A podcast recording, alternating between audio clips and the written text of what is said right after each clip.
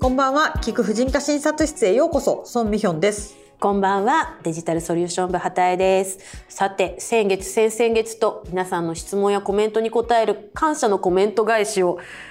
何回9回ぐらいお,、はい、ね、お届けしたわけですけれどもその説は皆様ありがとうございました。やっぱりね更年期絡みのコメントや質問多かったんですよね。で、はい、その中でこう複数のお声をいただいてて、まあ、私が当事者だっていうのもあるので気になっていたのが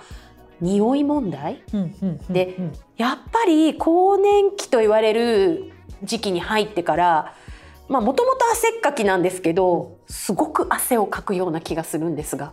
そうですね。あの更年期のその典型症状でホットフラッシュっていうのがあって、はい、なんかそのまあこう血管運動障害っていうんですけどもまあ、なんかちょっと寒いなって思うとキューって寒くなったりとか、うんうんうん、暑いなと思うとこうほてって汗がダラダラ。なのでなんか本当に汗をかくんですけど更年期でしょうかみたいな患者さんも結構多いんですね。はい実際その急激にその汗をバーッとかくとかって言ったらあこれホットフラッシュだとか思うんですけど、うん、全体的に年を取ると汗をかきやすくなるとかはあるんですか？うんまあなんか本当若い頃に感染がしっかりしてなくて、うんうん、年とともにその開いてきてちゃんと汗をかけるようになるとかはあると思います。それはいい方向です。基本的に汗っていうのは、はそのまあもちろんね、はい、臭くなったりとか、はい、まあそういうのでなんか嫌がられるけどちゃんとこう体温を調節するためにあるものなので熱がこもってほてるけど汗が出ないとかの方が困るんですよ。確かにね。それはそう人間の恒常性を保つ一つの機能なので、でなんかなのでここのところなんか日本の猛暑ってひどいじゃないですか。いやもうこれは熱帯ですよね。熱帯熱帯。はい。なので、はい、なんか本当夏になると更年期かなっていう人増えるけど、はい、いやこれはこんだけ暑かったら別にホルモンに関係なく汗かくしみたいな。実際こう実感としてこう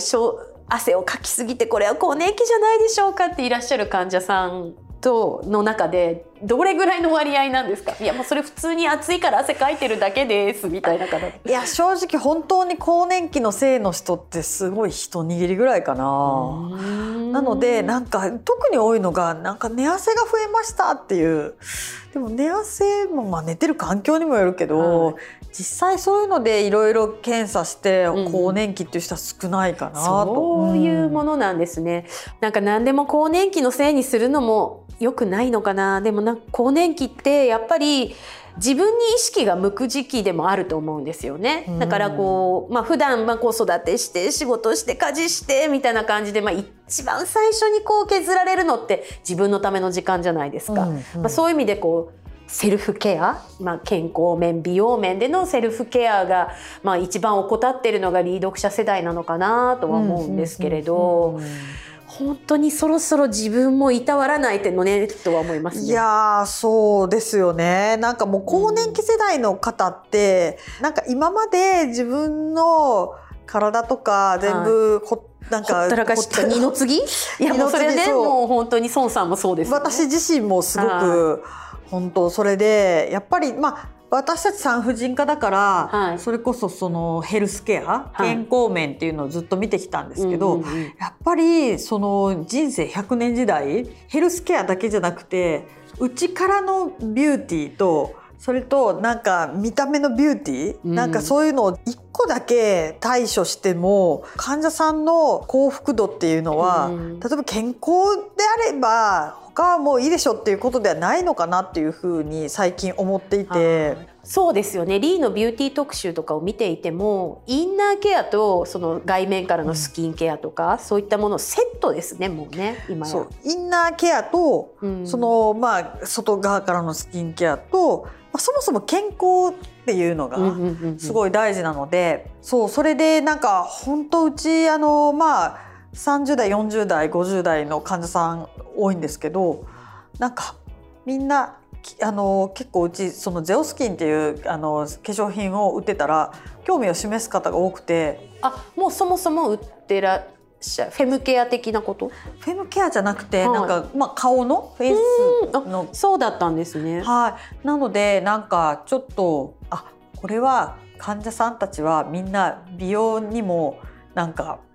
需要がすごいあると思ってあります。なんか皮膚科美容皮膚科を開設することにしたんですよ。わーえ宋さんのクリニックで婦人科にかかるのと一緒に美容皮膚科さんにもかかれるってことですか？そうなんです。皮膚科専門医の先生をお招きしてあと美容に強いナースの方とかはい。で,、でなんかフォトフェイシャルのなんかルメッカっていう機械とあとハイフの一番新しいやつとダーマペンとかマッサージピールとか入れて素敵。この間あの編集仲間と飲んだ時になんかすごいピカーってしててみんなで「何したの？何したの?」って言ったらルメッカって言ってました。そうルメッカめっちゃいいらしくて。いや私もね気になる。本当あまりにも自分がはい。ほらテレビとか出る機会もあるじゃないですか。最近たくさん出てらっしゃいますよね。なのになんか本当に見た目をなんかに無頓着で私「アエラ」っていう雑誌にデカデカとすっぴんで載って ママ友に「あんたさすがにあれはダメだよ」って言われたんですけど いや本当ねごめんなさいね私の話で。なんか3月になんか今出させてもらってる TBS の番組に出始めた時に、はい。なんかメイクさんに頬の乾パンを6回コンシーラー塗られたんですよ。6回、でそんなに目立ってすいませんみたいなマスクのせいでね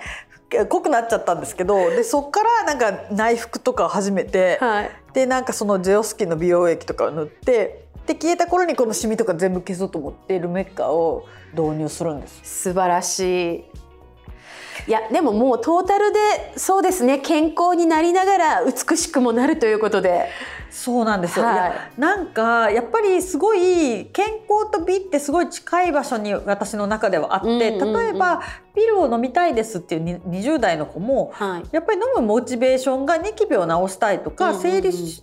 周期に伴う肌荒れの変動とかそういうのをなくしたいって言ってで私もまあ自分アトピーだったんで、うん。その肌の調子で健康も見た目もそうだけど健康やメンタルとめちゃくちゃ直結してるんですよね。そうですよね。やっぱりなんか私子育て中にあまりのストレスと忙しさで、まあ、とにかく吹き出物が止まらなくなって紛失した時期があったんですけれどその時にたまらず皮膚科に行ったらホルモン剤出ました、ね、そうですよね。だから結局直結してるってこと。すごく近い部分にあると思って、もちろん例えば本当のな本当っていうか深刻な皮膚の病気とかっていうのは、うんまあ、ホルモンレベルじゃは関係ない部分で起こってるものもあるけどやはりなんか日常レベルでいくとそういうところの影響ってすごい大きいからなんかホルモンだけ対処しててもなんかまあ患者さんも2個通ったりされてる方も多いので、やっぱりしっかり見ていこうかなと思って。い一回行ったらまあ予約さえすれば両方受けられますもちろんです。それは本当にやっぱり頑張ってな頑張って自分の時間捻出して伺うものだからありがたいですね。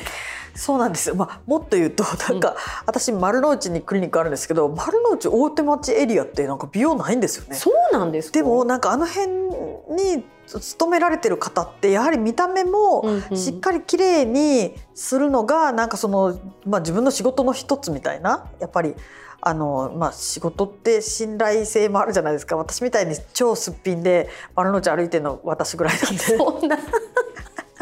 いや逆にねすっぴんで出れるってことですから出れないんですけどでも多分ほらねこう取引先の方ととか会う時に、うんうん。まあまあ身だしなみってやつですね。そうそう。はい。それもやってない。私はどうなのって、まあ、もちろん私が肌が弱いからなんですけど、うんうん。まあ、なのでちょっとあのやってみてちょっと実は準備の段階で私たちとスタッフ全員がめっちゃハマっててめっちゃ楽しいやん美容って感じで遅ればせながらめっちゃみんなハマってます。